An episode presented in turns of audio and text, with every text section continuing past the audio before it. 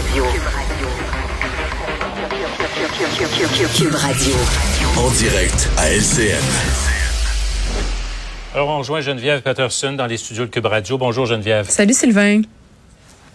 Alors évidemment, Polytechnique a marqué toute une génération. Euh, J'ai euh, moi-même vécu le moment comme journaliste euh, et c'est toujours, ça a été un des moments poignants, évidemment, de, de la carrière probablement de toute ma génération à moi. Là. Un des événements marquants, euh, évidemment, Polytechnique, 14 femmes abattues à l'école Polytechnique. Ça fait 32 ans. Mm. On en parle encore. Il y a encore cette émotion-là.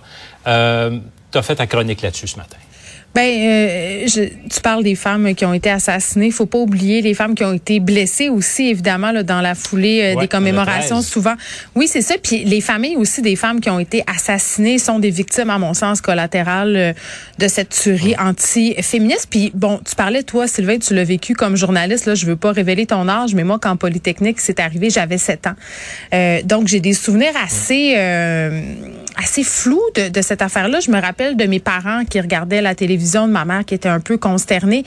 Je me rappelle surtout de la façon dont on a parlé de Polytechnique après. Tu quand j'étais adolescente, quand on faisait des commémorations, ça a été très long avant qu'on parle euh, d'un geste anti-féministe. Euh, ce qui ressortait au début, puis ce qui était frappant, c'est un le tabou.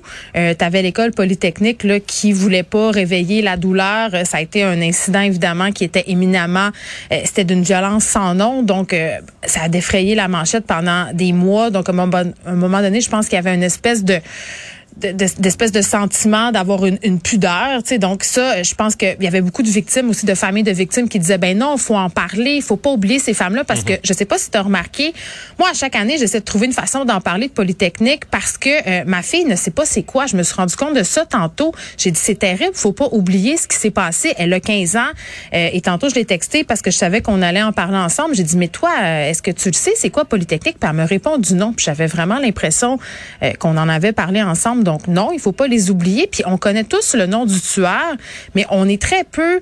Puis moi, je pourrais pas euh, les nommer de mémoire. euh, les victimes de cette tuerie-là, je- euh, il faut pas, faut pas les oublier. Donc ça, maintenant que c'est dit, comment on en parle aujourd'hui? Puis tu sais, c'est seulement en 2019, Sylvain, que Montréal a changé, si on veut, la plaque commémorative concernant Polytechnique en, avouant finalement que c'était un attentat anti-féministe. Parce que longtemps, on a essayé d'expliquer par toutes sortes de raisons hein, ce qui avait poussé Marc Lépine à poser ce geste-là.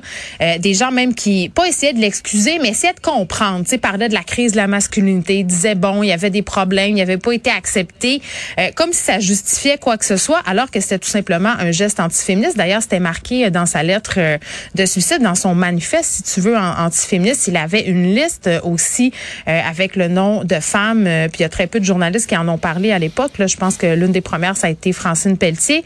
Puis je sais pas, moi je trouvais que cette année, euh, ça revêtait peut-être une signification particulière à Polytechnique à cause des 18 féminicides qu'on a connus aussi. Ouais, c'est- une année euh, noire en ce qui concerne évidemment les féminicides. C'est dans ce contexte-là que ça se produit également cette année. Il y a un devoir de mémoire, mais un devoir où on le voit.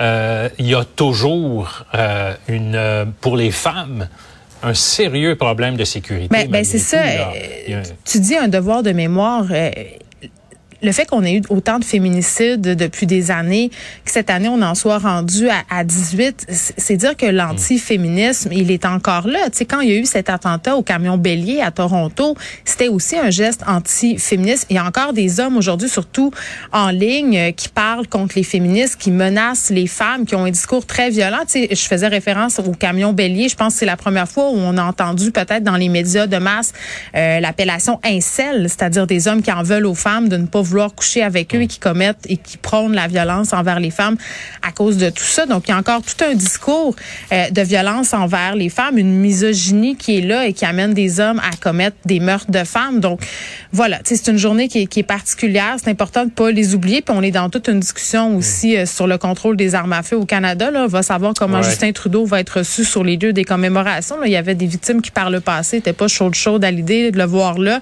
Donc, c'est définitivement une journée très, Ouais. très émotive.